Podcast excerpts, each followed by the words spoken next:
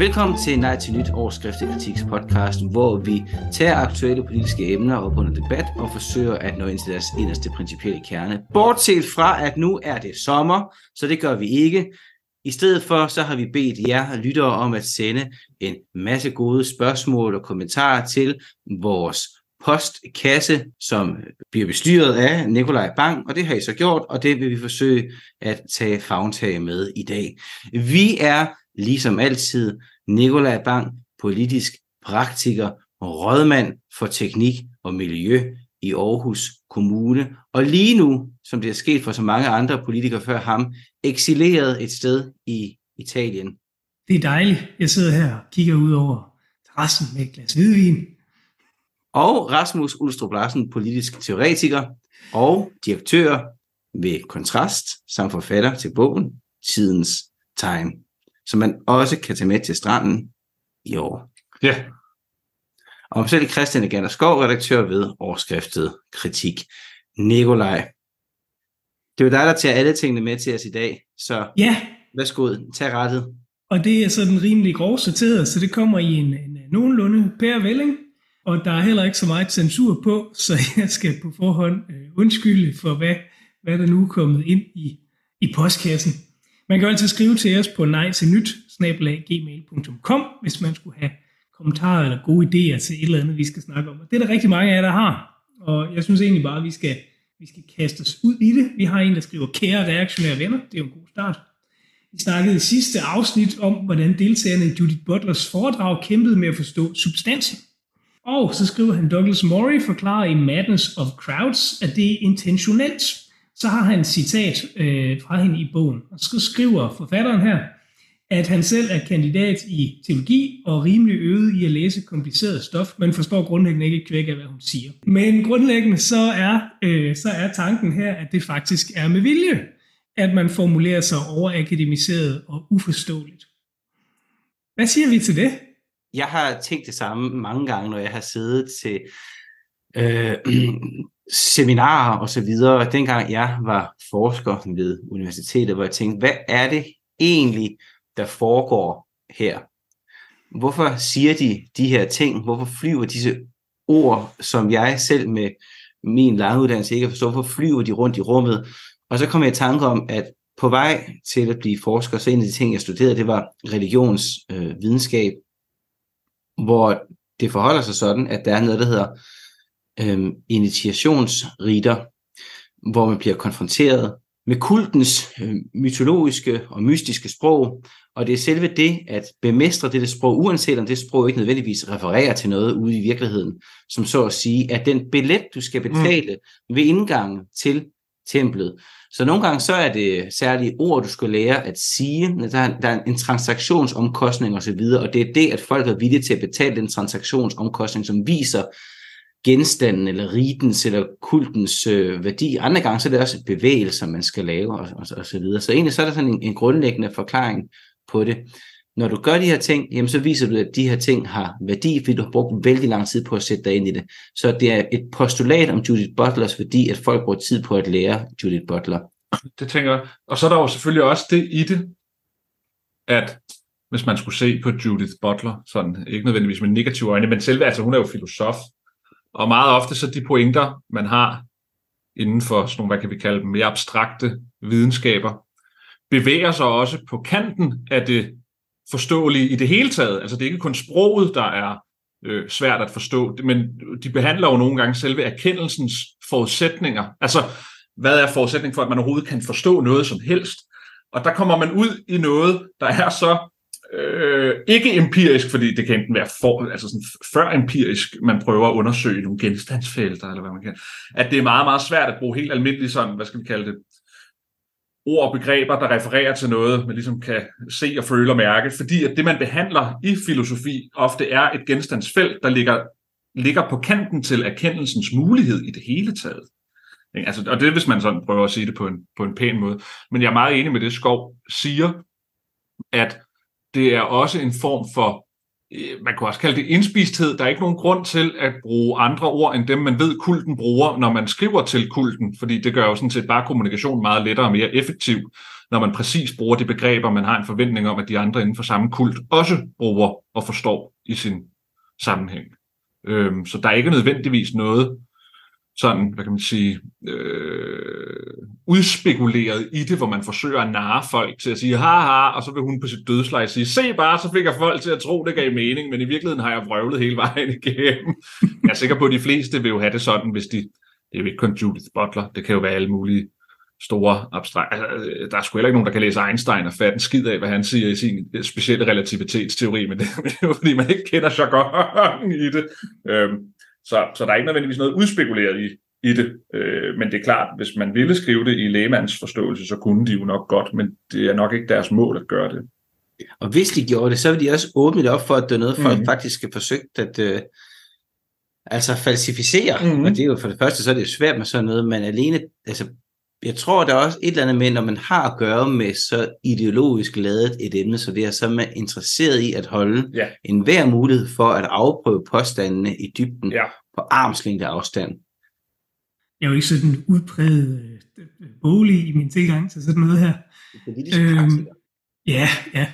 så må man godt være lidt dum at høre på en gang. Men, det, det øhm, men, men noget af det, jeg sådan instinktivt har haft noget imod ved de her, særligt de her Vogue-typer, det er, at det bliver sådan selvrefererende. Altså, vi arbejder hele tiden, det har vi talt om før, det her med den her næsten falske bevidsthedstankegang. Altså, hvis man er uenig, så er det simpelthen et udtryk for, at, at man ikke er blevet oplyst endnu, øhm, som, som jeg synes er enormt frustrerende. Jeg kan huske, og det har vi også snakket om før, men jeg kan huske, at øhm, da der var hende, der var sprunget ud af Girl Squad, som jeg har glemt navnet på, Katarina eller sådan noget. Katarina, ja. Ja. Øh, noget af det, hun nævnte i sin kritik af den tid og den bog, de havde skrevet, det var, at hun jo sådan set bare refererede noget, som andre havde skrevet. Altså hun, hun fortalte, at hun sådan efterfølgende havde haft en følelse af, at de sådan set bare øh, parafraserede øh, noget eksisterende, fordi det var det, man sagde, når man var inden for den genre.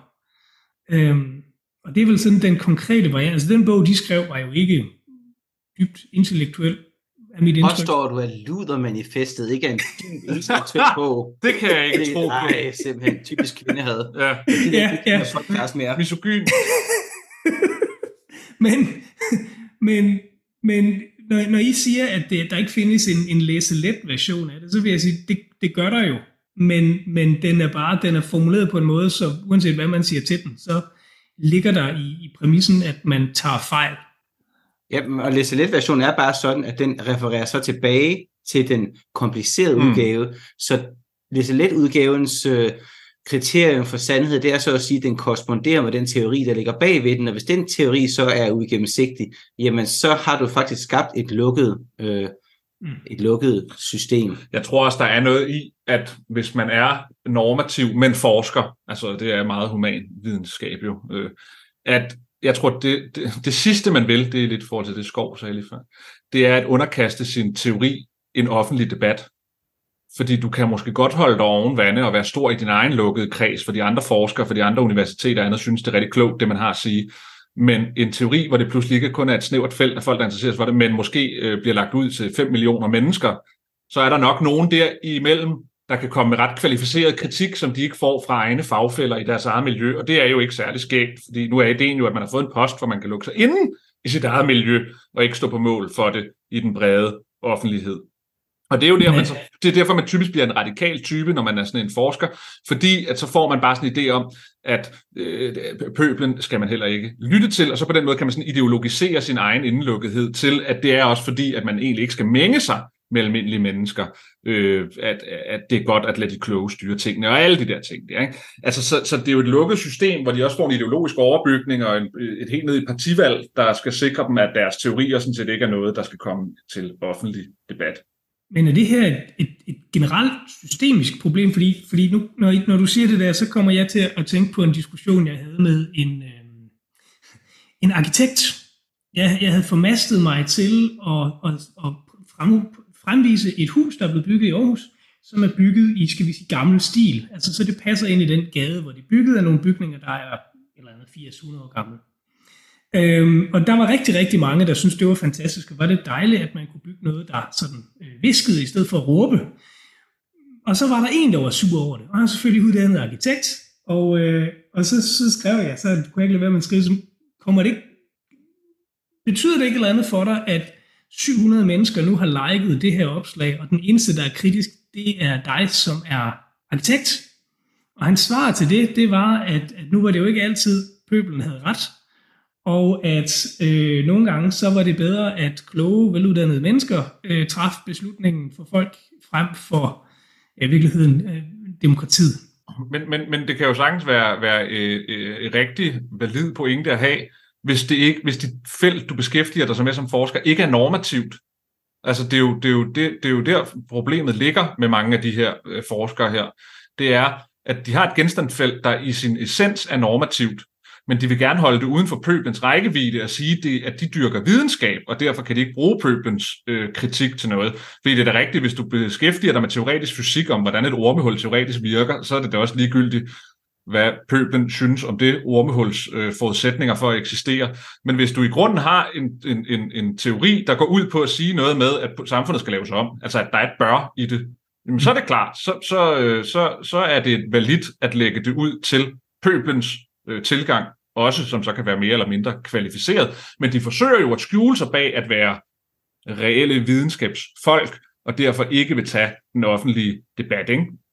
Altså i virkeligheden kan man sige, man hader hende, der, hvad det, hun hedder? Hende der forskeren fra Aalborg, der altid mener, at kvinder er undertrykt. Skadegård, Skadeskov. Ja. De er sådan en hel familie af undertrykte kvinder. Forskerstillinger. Ja, hun er forsker i et eller andet, halløj. Altså, i, i, en vis forstand, så synes jeg egentlig, det er meget cool. Hun er det mindste går ud og siger, alright, jeg går bare ud, og så siger jeg så, at min forskning bare er et politisk indspark. Men hun stiller sig heller ikke op til debat, øh, når der er kritikere. Men de fleste andre gider jo ikke at snakke med journalister, og det er jo fordi, de ikke vil hives ned på det niveau. Vi øh, under den af dag springer riden med det blå hår over og går direkte til næste spørgsmål. Kære Nikolaj, Rasmus og Christian, ja, jeg kalder jer ved jeres fornavne, for det virker ærligt talt unaturligt at være dus med alle, undtagen selvfølgelig kongehuset og weekendavisen.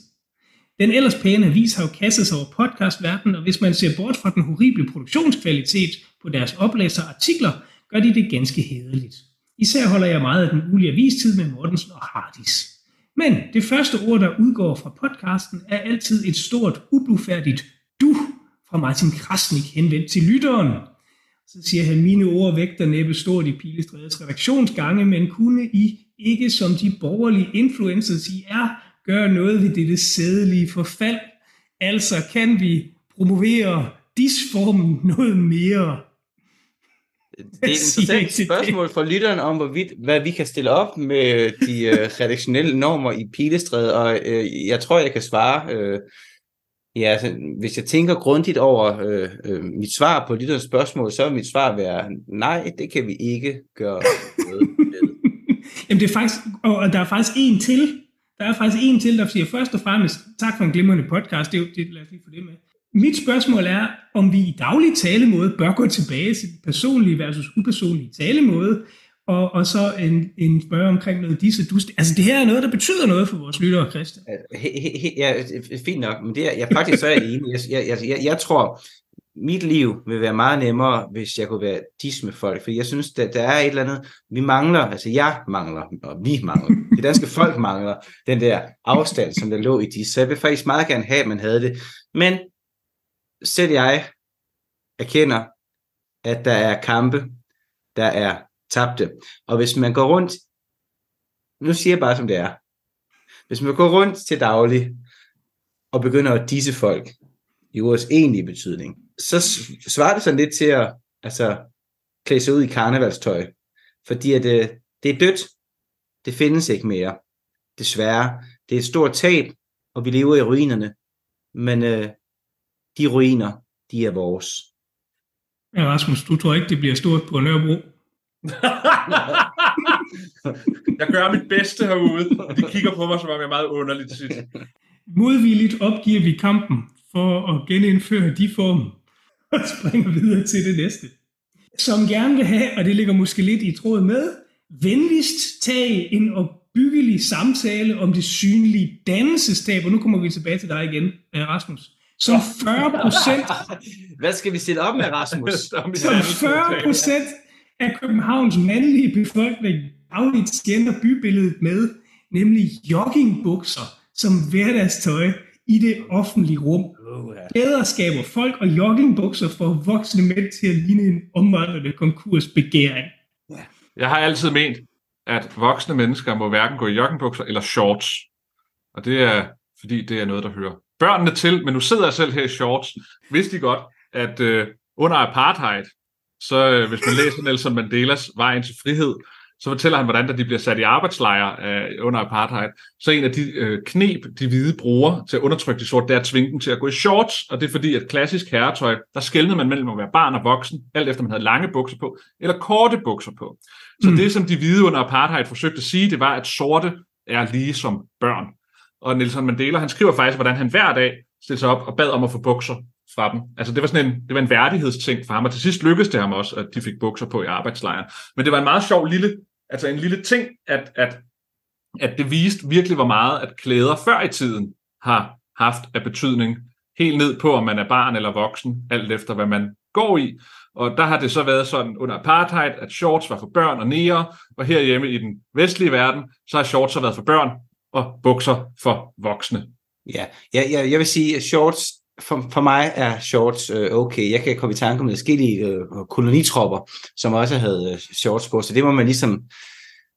Det er jo ligesom også en arv fra vores, øh, altså vores, vores, vores stolte imperialistiske fortid, som på en eller anden måde også må være øh, forpligtet på, især i disse tider, hvor den i den grad er under beskydning. Derimod så det, som øh, vores lytter siger omkring joggebukser, det er fuldstændig rigtigt. Der er ikke noget mere ulækkert end når et menneske, særligt et voksen menneske, går rundt uden for husets fire vægge.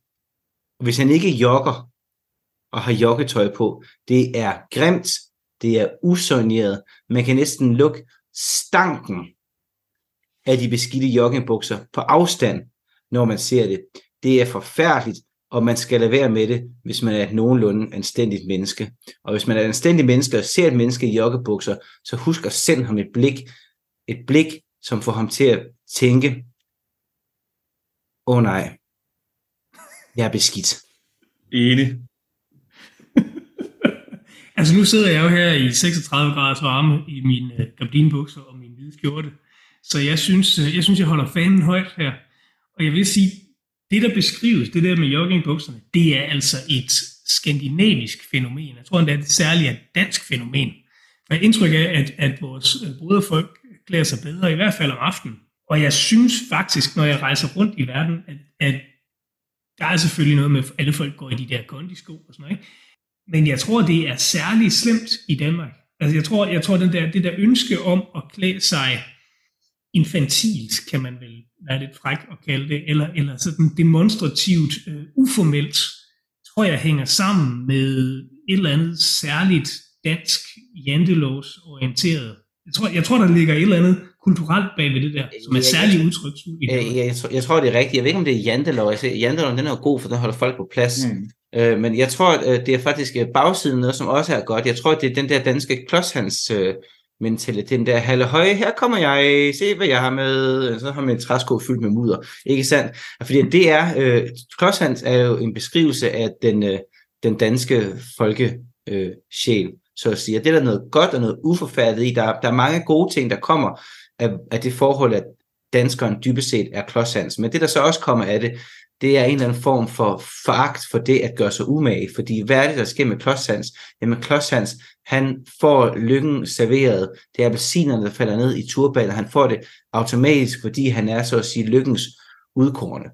Og, og, og sådan, altså, altså, jeg, jeg tror, det er sådan, vi lidt ser på det, den der blanding af egalitarisme, og så på ikke at vil gøre sig umage, fordi det, det er der noget latterligt øh, over. Mads Holger, sagde de Mads Holger, sagde det meget, meget godt i en af hans mest rammende udtryk, det var, at Danmark var verdens Christiania, og det tror jeg virkelig er rigtigt. Ja, på mange måder, når det kommer til beklædning, et, øh, et latterligt folk. Ja, for så lige sige, hvis man har været i USA, uden for Manhattan, nu er jeg i Portland, Oregon, hvis der er nogen, der ikke har god smag, altså hvis der er nogen, der bare er decideret grimme i hår, tøj, sko, så er det amerikanere. Amerikanere har ingen smag.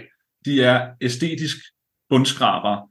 Ikke? Og det er mange af de der ordentligt dannet, men også har de en eller anden sådan skrigende lilla skjorte på, til en skrigende gul slips, og så en grå jakke, der er alt for stor. Altså, jeg sad i et forelæsningslokale på et, øh, på et universitet i, i, i Portland, og de sad der, alle de studerende, og lignede, altså, altså de, de havde ingen smag, de havde ingen sans for noget, så havde de lilla hår, selvom de var voksne mennesker, og deres tøj var stort og grimt og poset, det var ikke fordi, de var sådan, at det var en mode at se sådan ud. Nej, de var bare totalt ligeglade med, at de lignede skrald.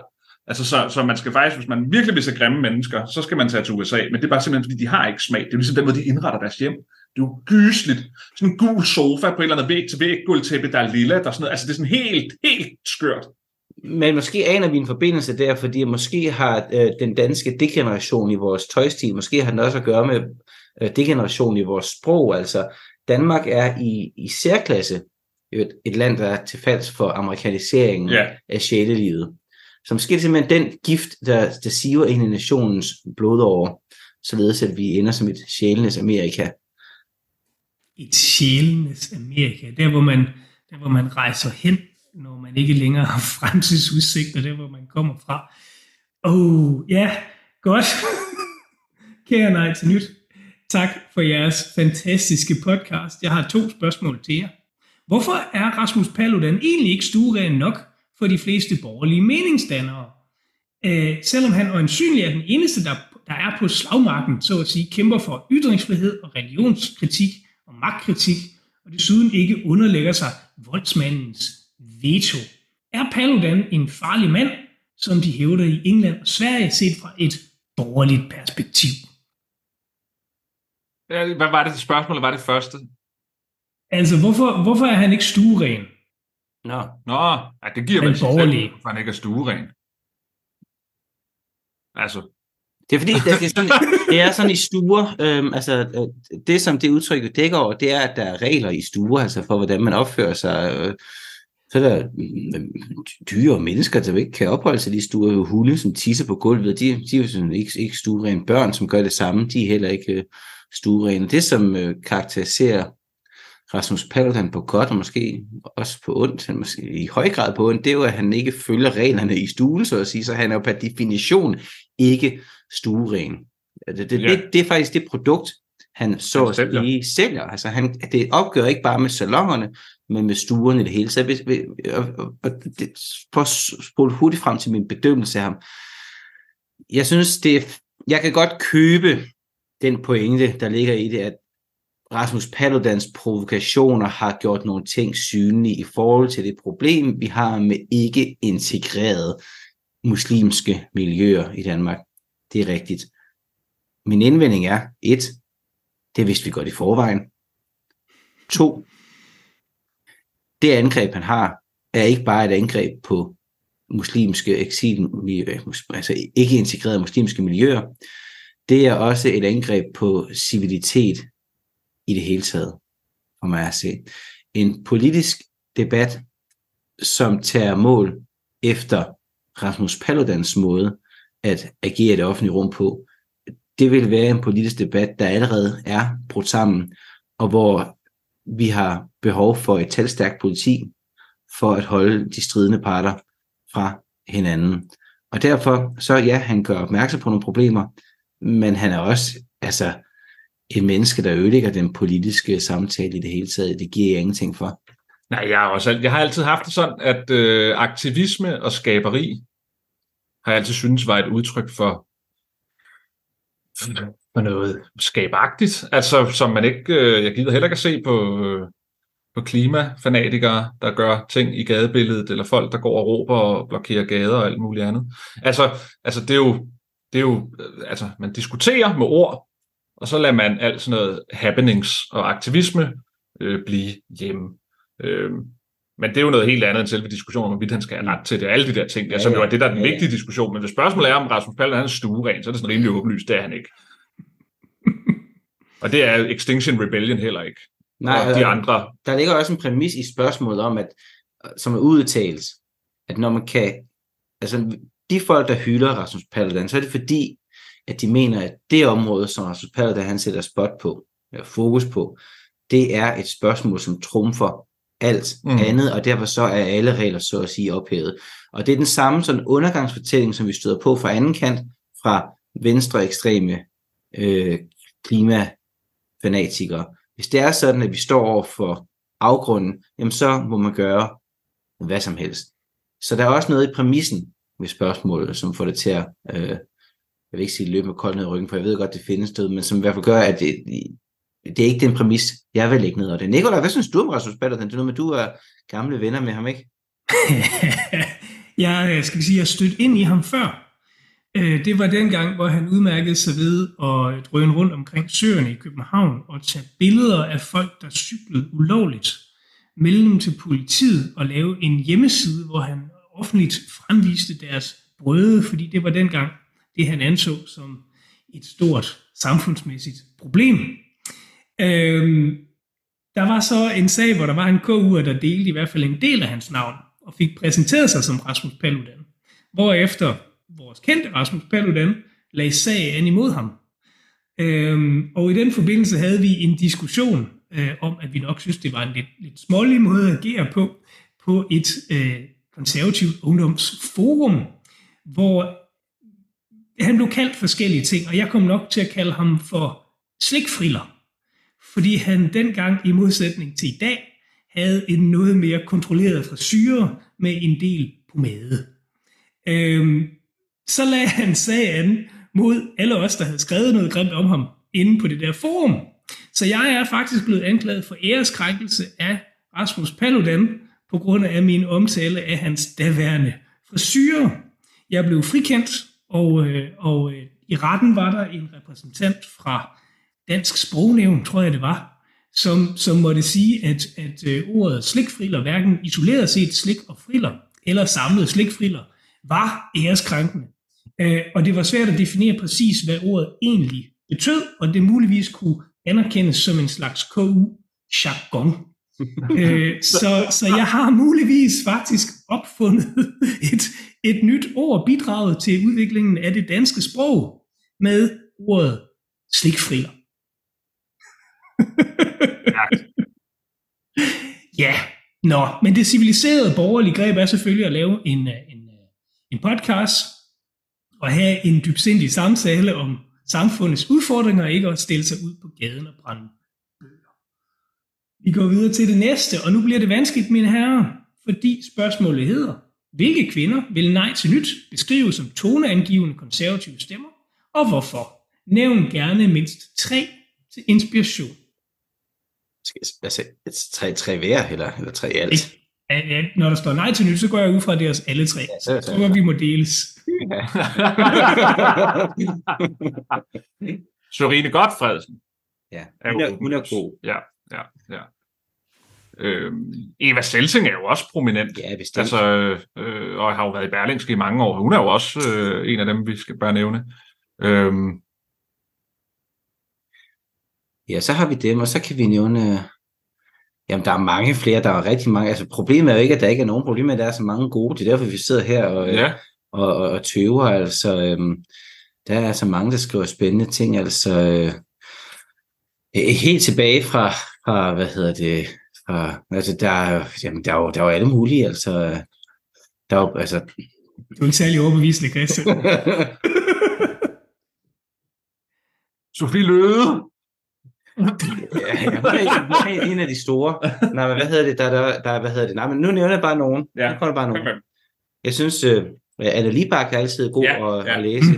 Uh, tidligere Berlinske, og nu i, uh, i Weekendavisen, og og altså, det er jo sådan en form for, det er det der hvad sådan, punkt et eller andet sted mellem noget liberalt og noget konservativt, som jeg egentlig synes er meget meningsfuldt, og også sådan i høj grad af realistisk tilgang til, hvordan verden er skruet sammen. Altså, det synes jeg, man må sætte øh, stor pris på, på sådan et sted, og, og, og en, en uforfærdighed. Og noget af det, jeg synes, det er virkeligheden, øh, jeg vil sige, kendetegner de øh, kvindelige borgerlige debattører, som jeg synes, der er værd at bruge tid på, det er, at nogle af dem er øh, simpelthen meget mere uforfærdet, end mm. nogen af os andre er. Altså, de er rene valkyrier, mm. indimellem i deres tilgang til den, øh, til den offentlige øh, debat. Så derfor så, så, så kan de altså noget, som vi andre ikke kan. Der er, der er jo rigtig mange gode. Så jeg synes sådan en som Katrine Vikkelholm har gennem mange år været en, en, en rigtig øh, god stemme i den, øh, i den offentlige øh, debat, og ja. jeg kunne nævne flere, men nu skal jeg ikke tage dem alle sammen.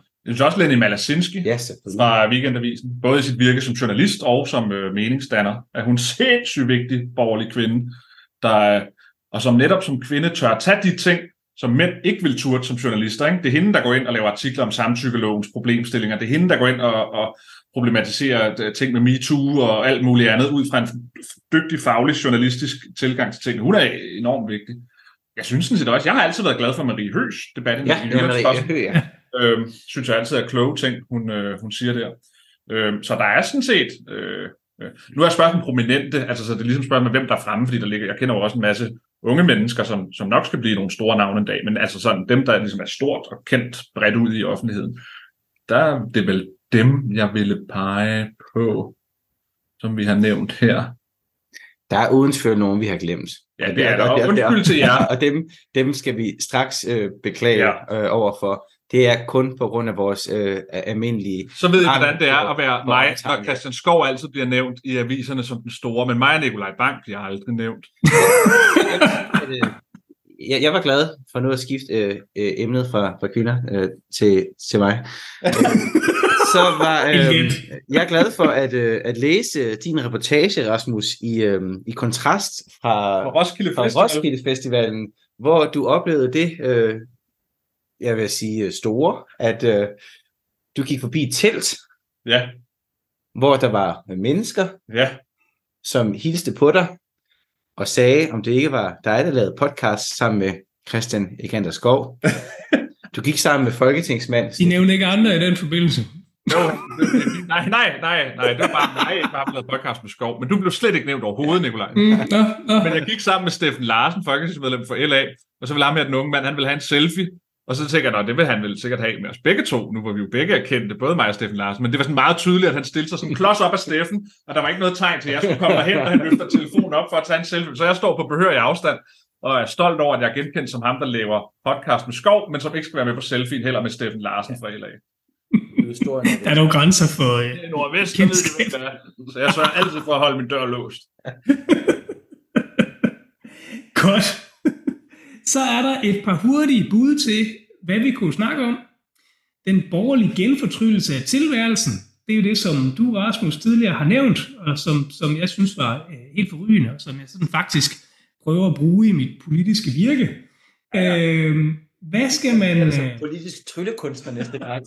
det, ja, det er faktisk... det er bare politisk tryllekunstner og rådmand for teknik og miljø i Aarhus. Ja. Genfortryllelse af teknik og miljø, det harmonerer bare super, super godt.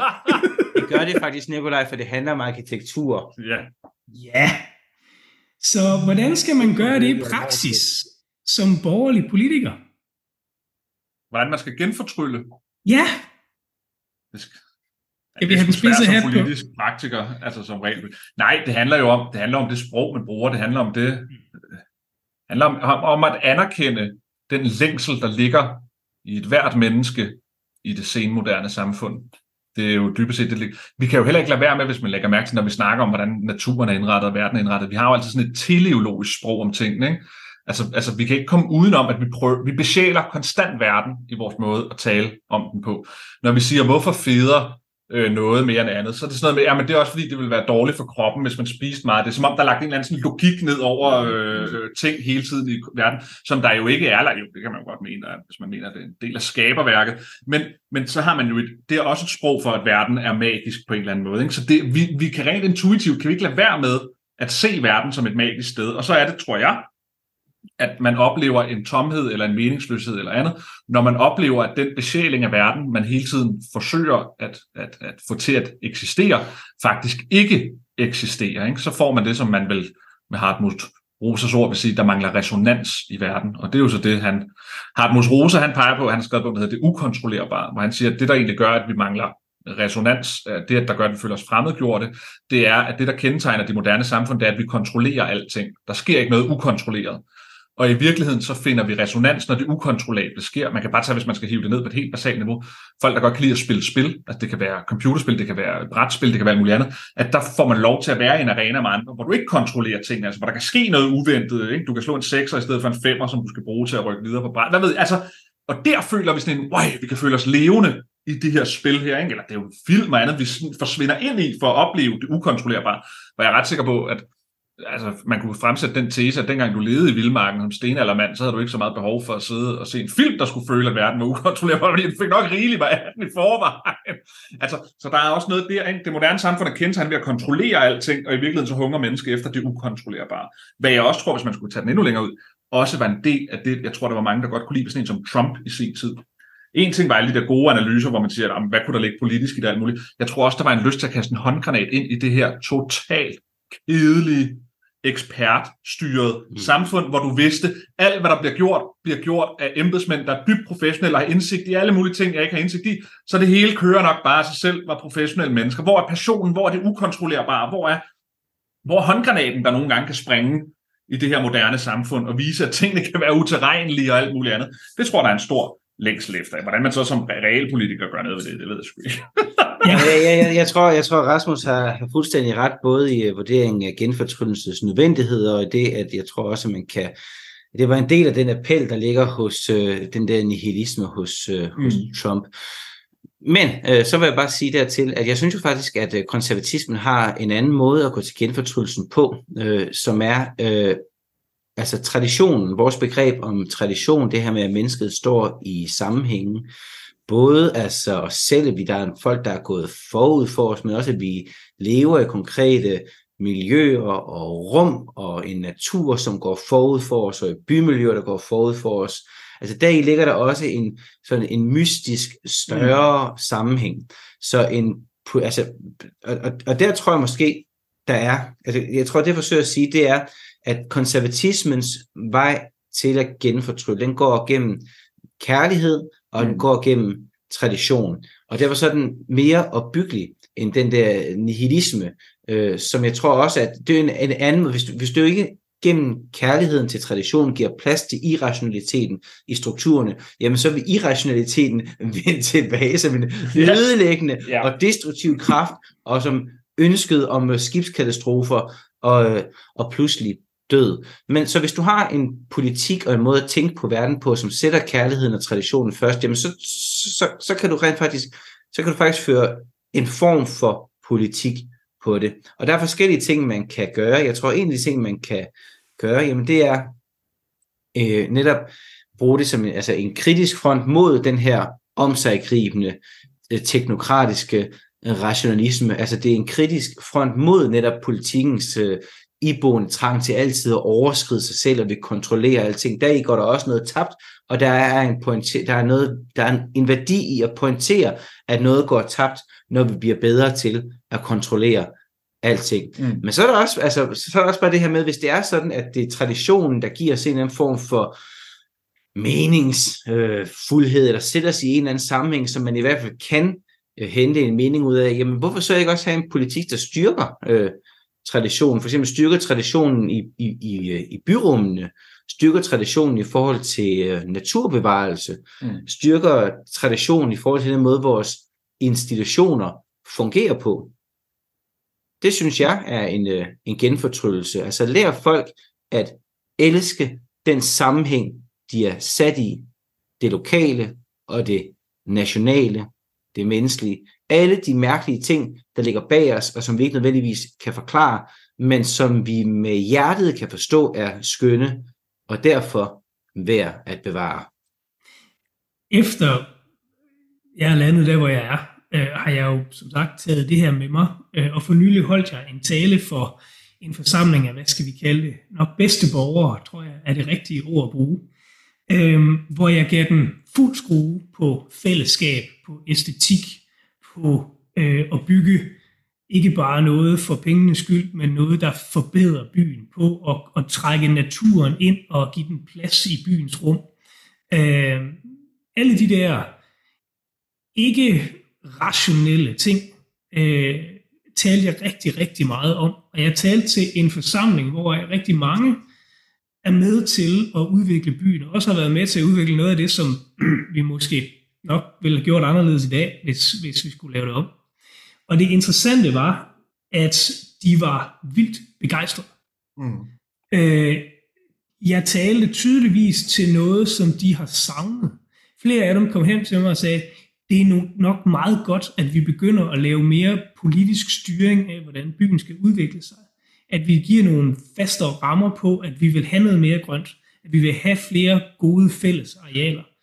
Øh, hele den fortælling, tror jeg, vi som borgerlige har misligeholdt. Og dermed har vi i en periode, hvor vi har haft hvad skal man sige, stor fremgang, øh, simpelthen glemt at få det med. Og jeg tror, jeg tror faktisk, at de folk, der nu har været med til, til den her øh, udvikling, når de ser på det, der står tilbage, så tror jeg faktisk, de tænker, det kunne faktisk have været meget fedt, hvis nogen havde lagt nogle slutningstråde ind for os. Også selvom det måske havde kostet nogle penge. Og jeg tænker, når sådan en forsamling responderer så positivt, som jeg har oplevet, så har vi fat i noget her, som har en meget, meget dybere klangbund i resten af befolkningen også. Ja, fordi i virkeligheden handler det her om dybe, dybe længsler i mennesket. Altså det er langt dybere end bare politiske drøftelser om et eller andet. Altså det handler om det moderne menneskes grundlæggende følelse af fremmedgørelse over for det liv, de lever, og det samfund, de bevæger sig i. Altså det er meget, meget dybt problematisk, på, altså på mange måder for mennesker, som, som der ligger en dyb, dyb længsel Man kan jo, fordi man kan jo også tage det som, altså man ser på sådan noget som dating, hvor hurtigt det er gået med, at dating nu er på dating apps, ikke? hvor du kan fravælge på kriterier, og du kan alt muligt. Altså selv det, det der magiske møde, man har snakket om, når man møder en lige pludselig til et eller andet. Ikke? Nu kan du faner mig sidde og kontrollere præcis, du skal have den alder til den alder, og så skal du veje sådan og sådan, og så skal du have et job der sådan og sådan, og så kan du ellers sidde og swipe ja og nej til de der ting. Altså vi er jo helt nede i, helt nede i det men, altså menneskesjælen er kontrolleret og effektiviseret og sat på rammer på en helt anden måde, end, end det har været før. Ikke? Altså på en måde, som ikke nødvendigvis giver plads til det kaotiske, eller det ukontrollerede, eller, eller andet. Øhm, som, så så det, der, man, man kan tale øh, om det på mange måder, ned i, i menneskesjælens dybe længsler. Men der er, sådan, der er en modbevægelse også, fordi der er, oplever jeg, når folk så ikke får ret. Det værer sig om havneudvidelse, det værer sig om, at vi måler nogle støjgrænser, som folk troede var over, over det, de skulle være. Øh, forskellige andre som konkrete ting. Så er modsvaret en, for det første en skepsis mod, mod det faktuelle, og, og paradoxalt nok en efterspørgsel på mere, flere undersøgelser, mere data, mere der skal trækkes ud af et politisk rum og sættes ind i en eller anden form for regneark, indtil man kommer frem til den løsning, man gerne vil have. Ja, ja, ja men, men Nicolaj, det er jo ikke modbevægelsen, det der. Det der, det er jo den alt gennemstrømmende logik. Altså genfortrydelsen er vel stadigvæk, trods alt, på trods af medvind, så er det vel stadigvæk modbevægelsen til, mm. det, til det, det, det, du beskriver der, fordi at det, som du oplever med havneudvidelsen og så videre, og den modstand, der er der, og vi skal have flere undersøgelser og flere undersøgelser, det er jo altså borgergrupper, som forsøger at tale magtens sprog mere evidens, mere evidens, og hvis der kommer evidens, det ikke lide, så anden evidens. Og, og det, det var sådan spillet det i sidste ende, øh, sidste ende er. Noget jeg godt kunne tænke mig, det jeg kunne godt tænke mig, at man tillod mere forfald.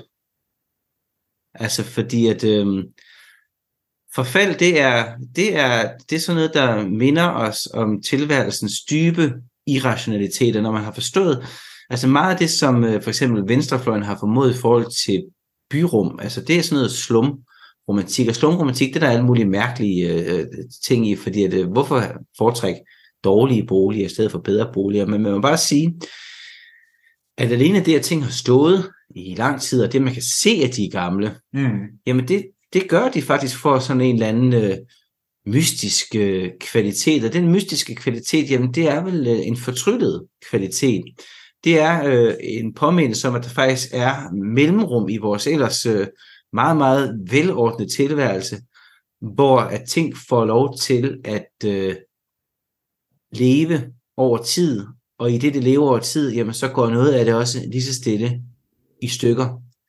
Tingene trænger op gennem asfalten, murstenene falder lige så stille ud, altså ikke kontrolleret rum det vil jeg øh, synes vil være skønt Ja, det er ligesom Peter Bellis bliver væk fra vort kvarter, Ja, ikke? præcis. Det, det, hvor, det er, hvor han jo har den der linje der, ikke? Man siger, så kan det godt være, der kommer en eller anden, der laver en købmand, hvor man kan få alle varer i verden, ikke? men man kan ikke få kredit, ja. som man kunne dengang. Det var en forfalden købmand, der havde styr på, hvem der boede i området, og hvem der godt lige kunne få lov at låne til varerne engang. Ja, Nu sidder jeg i en 3000 år gammel bjergby, som er udpræget forfalden, men stadig sp- sprællevende. Altså stenene titter ud gennem øh, cementen på murene. Der er kyklopmure, der er 3000 år gamle, hugget til med håndkraft og sådan noget. Ja. Og der kommer små planter ud, og altså den romantiske forfald, som du, som du efterspørger, Christian, den er jeg omgivet af her. Det er skønt. og hvordan vil det Men- så, hvis stedet fik sådan om, omfattende øh, renovering, så det lige en Disneyland. Ja, det vil være helt forfærdeligt.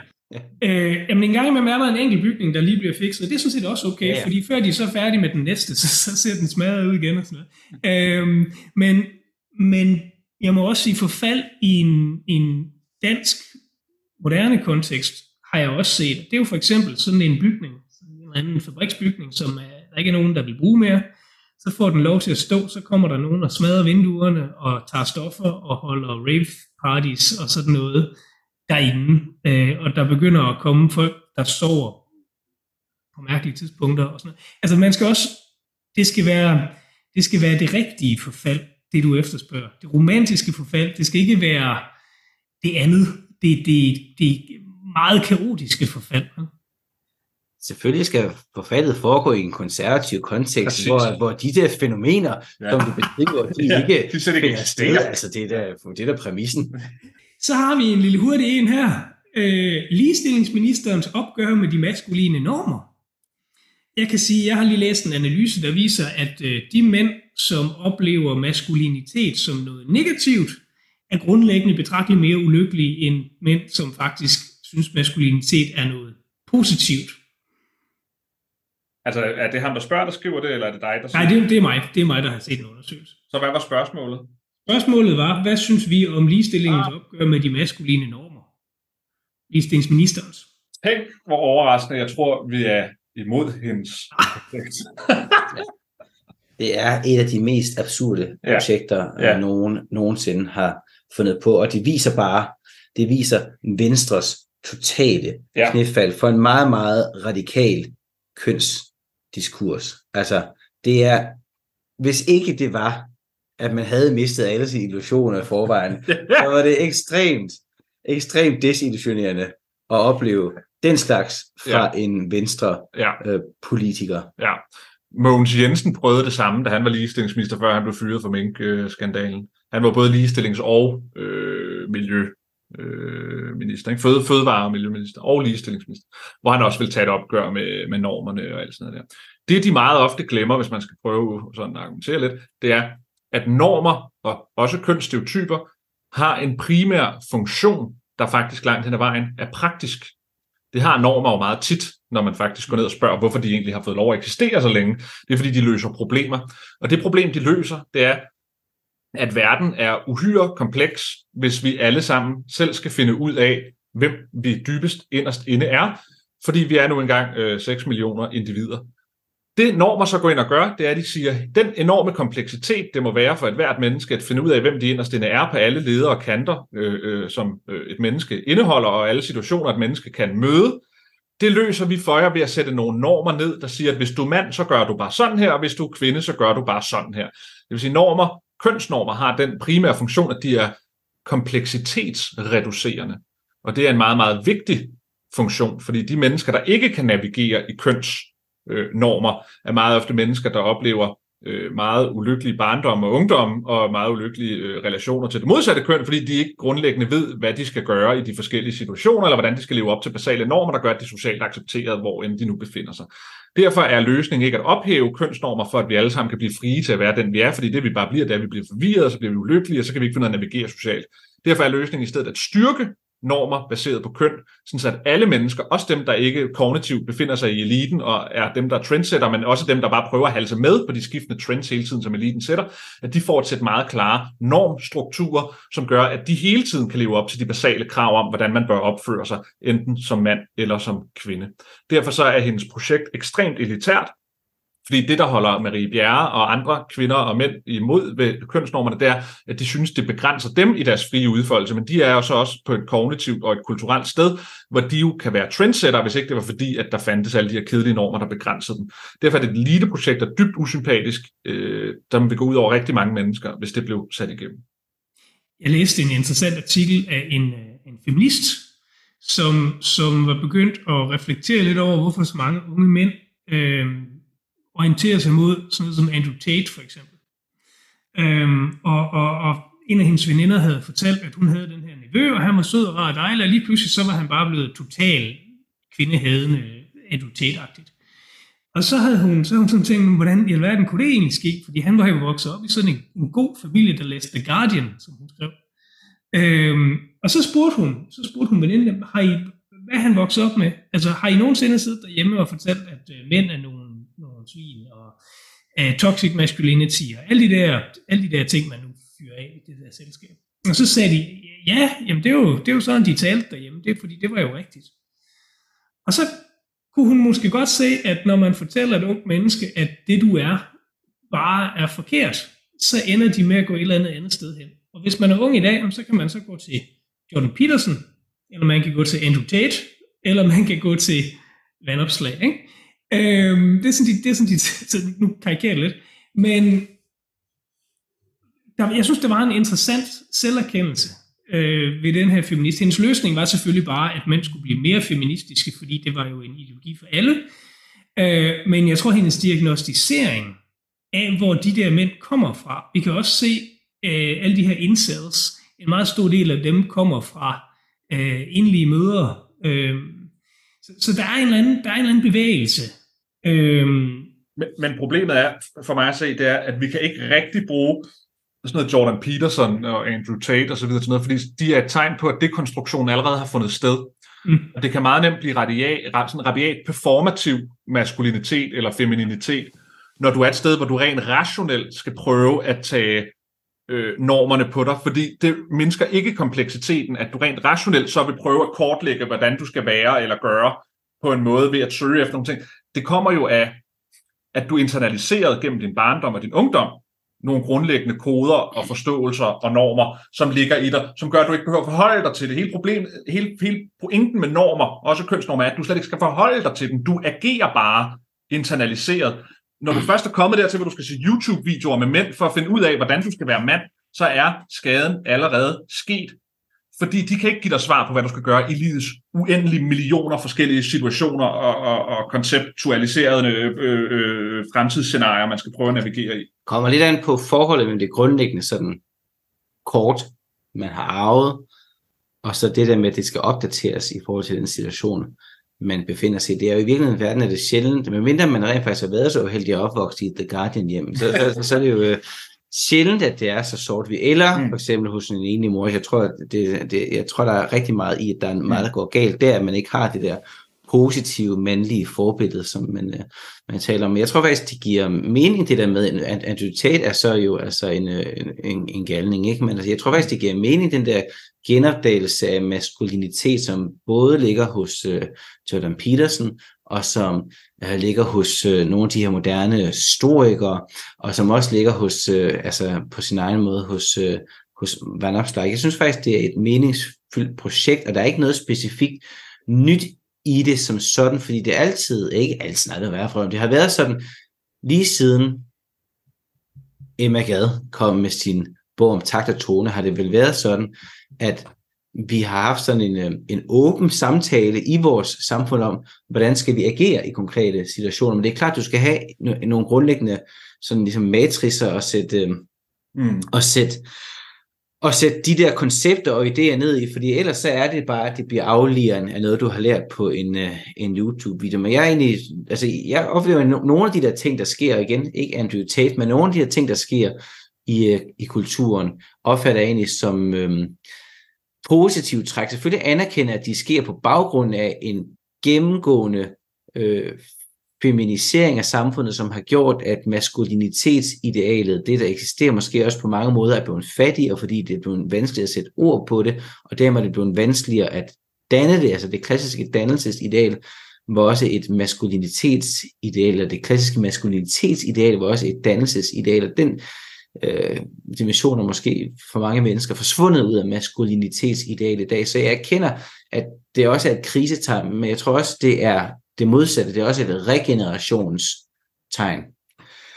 Hvis man skal forsvare Marie Bjerre, det vil jeg gerne lige gøre kort, øh, fordi så tror jeg, noget af det der, hun peger på, også har at gøre med øh, altså, ting ved maskuliniteten, som faktisk er problematisk. Altså sådan noget med, så øh, mænd ikke går til læge, og sådan nogle ting. Altså, jeg, jeg, jeg, jeg tror, der lå i det, hun øh, sagde i sin tid, og jeg må indrømme, at jeg har glemt det en lille smule, så lå der også noget af, af det her i det. Det har også været meget frem omkring hele den her ensomhedsdebat.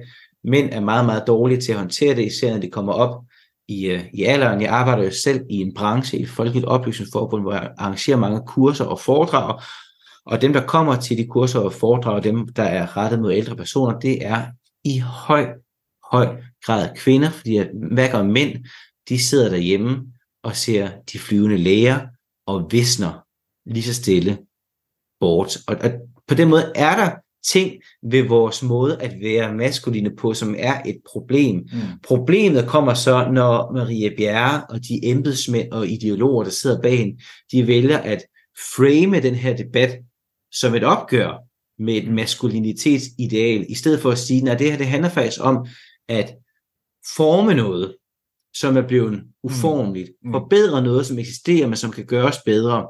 Det er den ene ting. Og den anden ting, det er så, er det en politisk opgave? det er jeg ikke sikker på, det er. Men, øh, ja. men okay, det er tiden, Hans Christian. det er, men det er jo lige præcis det, du siger her, Christian, som, som jeg synes er problemet. Det er, at når man siger, der er nogle ting ved den måde, vi har vores maskuline forestillinger, som, som har nogle uhensigtsmæssigheder i sig. Så i stedet for at sige, at vi skal lave et korrektiv, så siger vi, at vi skal tage et opgør med maskuliniteten som begreb. Og så er det, du får skubbet de her unge mennesker øh, et andet sted hen. For hvis et parti som Venstre, stort, bredt midterparti er det vel nu, øh, ikke tilbyder en, en, en, en, hvis de ikke tilbyder en konstruktiv maskulin fortæller. hvor går man så hen, når man er ung og søgende? Øh, hvis ikke man kan få det ind på midten, jamen så, så går man et eller andet andet sted hen. Og det er det, jeg tror, der er konsekvens. Det er derfor, jeg tror, vi ser alle de der Andrew tate tilhængere. Så har vi, så har vi et, øh, jeg vil tillade mig at kalde et kuriosum.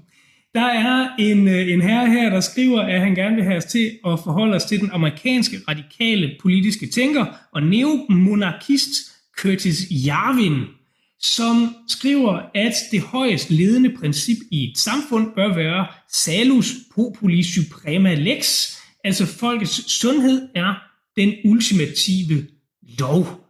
Vi bør altså skabe et samfund, hvis primære funktion det er øh, at kultivere og beskytte the bodies and souls of its subjects.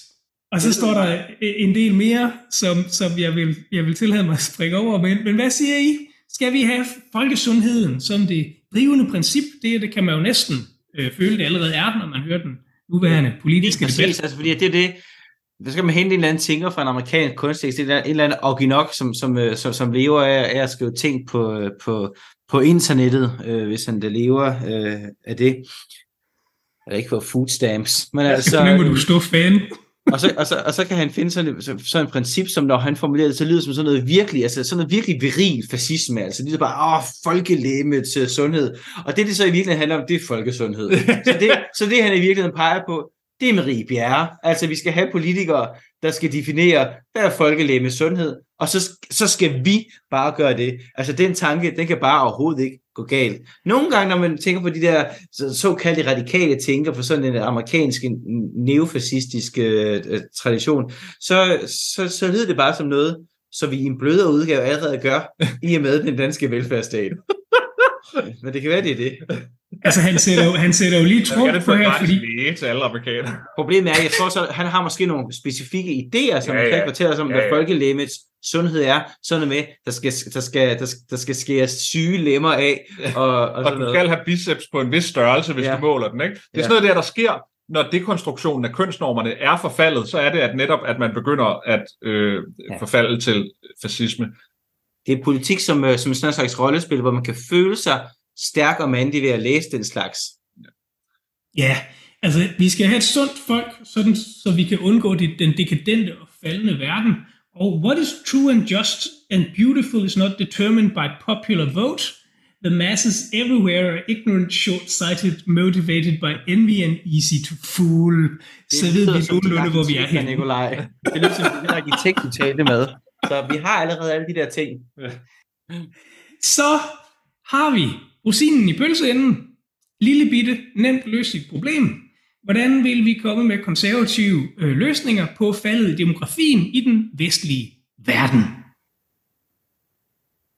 Det, det, det, jeg synes, det værste er, at jeg er kommet frem til med tiden, desto mere man læser om, hvordan det står til alle mulige andre steder i verden, fordi det står faktisk okay til i Danmark i forhold til alle mulige andre steder. I Asien er det jo fuldstændig fucked. Mm. Og der er noget, der tyder på, at desto mere sådan konservativt familieforståelse man har, desto lavere er fertilitet. Så det, jeg faktisk efterhånden er kommet frem til, det er det fuldstændig modsatte af en konservativ forståelse af tingene, det er, man skal gøre det at få børn så utræls som overhovedet muligt. Det vil sige, det at få børn skal være noget, der lægger familien til last så lidt som muligt overhovedet. Det vil sige, at den velfærdsstat, vi har her, hvor vi propper med institution det meste af tiden, det er noget, der er med til at holde, fertil, høj, høj, hvad det, holde fertiliteten høj, fordi du skal have meget lidt at gøre med dine børn, og så kan du godt overskue at få dem. Det er desværre den store sandhed. Vi tager sådan noget som Sydkorea, de har, hvor, hvor kvinden jo skal gå hjemme, og manden skal tjene penge. Alle de her gode, de har en fertilitet dernede på sådan 0,6, 0,7, altså de udrydder bare sig selv. Øh, det ser lige sådan ud. Øh, det eneste, man kan se, der er sådan nogle små enklaver i forskellige samfund, hvor man er stærkt religiøs kan være mormonerne og så videre, der vist har en fertilitet, der nærmer sig to, de er vist også kommet ned under to. Altså, så du skal nærmest have sådan nogle religiøse love, der siger, at du skal knalde, og du skal gøre det uden beskyttelse, og så skal du bare føde dine børn. Det kan holde det oppe. Øh, selv iranerne er på vej øh, ned øh, under øh, at opretholde sig selv, hvis ikke de allerede er under det. Polen og Ukraine, ja, nu kan, hvis vi tager den ud af ligningen, fordi der sker jo nogle andre ting. Men det er noget med Polen, forventer man i øh, 20, 80, eller, altså det er mange år, nu skal man ikke sammen præcis på, vil have, øh, være reduceret med 60 procent, og det vil de fleste europæiske lande også. Altså i vores levetid vil vi opleve, at de fleste europæiske lande har en, har en befolkning, der er 60 procent lavere, end den er øh, nu. Øh, simpelthen fordi folk ikke får nok børn. Og løsningen er faktisk ikke rent praktisk, som jeg troede, at, øh, at børn er drømmen, så det skal man bare få folk til at få øjnene op for. Nej, hvis der er noget, vi kan se, så at når børn ikke har en praktisk rolle for dig, så vil vi faktisk helst gerne slippe for at have dem. Så hvis du har brug for dine børn for at få en god alderdom, fordi der ikke er nogen til at tage dig af dem, så får du børn. Hvis ikke du har brug for dem, når du bliver gammel, så gider du ikke at have dem. Desværre. Det, der fik du lige øh, igen fortryllet øh, børnefødsler. Ja, det, det tror jeg ikke er, altså det sidste det giver ikke mening i forhold til, altså i forhold til det generelle velfærdsstats uh, argument. Selvfølgelig er det sådan i en overordnet historisk sammenhæng, så, så falder fertiliteten typisk i de der lande, hvor du ikke har brug for din, hvor dine børn ikke er en pensionsopsparing, men der er også alle mulige ting, der ligesom, øh, altså der er nogle sammenfald, der er sådan noget med udbredelsen af prævention, der kommer på cirka samme tidspunkt, men ikke også den der konkrete teknologi, øh, har en alvorlig øh, betydning. P-pillernes udbredelse mm. har en fuldstændig alvorlig betydning. Nogle gange så betyder de der ting mm, mere end de der sammenhænge, tror jeg faktisk. Og, og, det, og når det nu er sådan, øh, så tror jeg altså også bare, at der, der er jeg enig med dig, at, øh, at der bliver vi nødt til at uh, se i øjnene, at uh, grundlæggende så er den model, vi har i Skandinavien, bedre end alle mulige andre modeller, fordi at det gør det mindre omkostningstungt mm. at få øh, børn. Så det skal være så lidt omkostningstungt øh, som muligt. Og, og der er det ikke kun kroner og øre i den konkrete situation. Det handler også om, hvad det betyder for kvinders karrieremuligheder at få børn på, på længere sigt. Øh, fordi at, jeg tror simpelthen ikke, at øh, der er ikke noget som helst, der tyder på, at øh, man kan få ånden tilbage i, øh, i flasken og sige til kvinder, jamen øh, hør her, fædrelandet har brug for 2,1 barn, så øh, ja. drop karrieremulighederne og den øh, dekadente vestlige individualisme.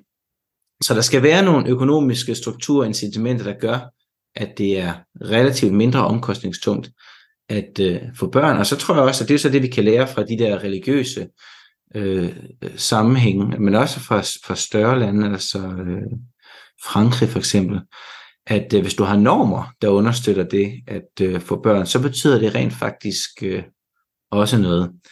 Så hvis vi endelig kan finde et punkt, hvor Marie Bjerre og Curtis Jarvis, og, eller hvad han hedder, og, og, og Øh, almindelige gode øh, konservative kan blive enige, jamen så, så må det være, at det faktisk er, og det synes jeg faktisk er en pointe her, så må det være, at det er faktisk en opgave for staten at sikre, at samfundet er skruet sådan sammen, at folket reproducerer sig selv. Fordi at ellers så er det et dødstømt samfund og en dødstømt samfundsform. Og det er et sort på hvidt, så er det jo der, vi er lige nu. Jeg bemærkede, da jeg som matador, hvordan er de overklassen hos Varnes-familien, så har de jo både armer og de har stuepiger til at tage sig af børnene hele tiden, så hverken Måde eller Hans Christian Varnes behøver at have noget som helst med sine børn at gøre. Og så sad man og tænkte, puha, ikke et dårligt familieideal. Den form for forældreskab i dag vil man jo nærmest betegne som omsorgssvigt, hvis ikke man gad at tage sig af sine børn, og man proppede dem sikkert også sted hen, hvis de græd for meget, så de ikke forstyrrede, når man sad og havde voksen samvær. Jeg tror bare, at sandheden er, at der er sket et skift i, øh, det, det lyder måske sådan meget blødt politikagtigt, men idealerne til at være en god forældre, som ikke bare er, altså hvordan skal du øh, håndtere mad og kost og alt muligt andet, men at vi har den her, lad børnene komme til ideologi, der gør, at børnene skal fylde alt hele mm. tiden. Mm. Det gør altså, fordi sorry to say, hvis du er et voksen menneske, der er vi i dag, og i takt med kvinder på øh, universiteterne, så de først er færdige, når de er ældre og alt muligt andet. Børn er ikke interessante nok til, at du gider være det moderne idealforældre, der skal sidde og puller, om dit barn 24 timer i døgnet. Det vil folk bare ikke, og derfor får folk ikke børn. Sorry, det, hvis det, det var, at folk gerne ville det der, så havde de fået dem. Nej, det er ikke rigtigt, fordi vi ved faktisk, at øh, folk vil gerne have børn. Men hvis man spørger folk, om de vil have det, så ender de med ikke at få det. Og det er fordi, når det sker de konkrete afvejelser i forhold til de ofre, det er, ja. så vil de ikke få det. Jamen, det, så, det, det, jeg, jeg er enig i resten af dine pointer. Både, altså, både det der med, at man skal gøre det mindre omkostningstungt, og i særdeleshed det der med, at vores ideal for børneopdragelse altså ja. også blev ja. et klods om benet, fordi vi romantiserer det ja. i den grad, og det betyder, at man fandme skal sidde og kigge på det der barn hele tiden, mens de tykker maden. Ja. Jeg tror, det er meget, meget sundere for, for børn og potteplanter at blive ladt en lille smule i stikken. Ja. Altså, der er jo nogen, der er jo mange mennesker i moderne forældreskab, hvor du i fem år i træk, hvis du får en børn, så har du ikke noget liv hvor du kan dyrke interesser eller andre sociale relationer, fordi de børn der er bare alt konstant, døgnet rundt, hele tiden.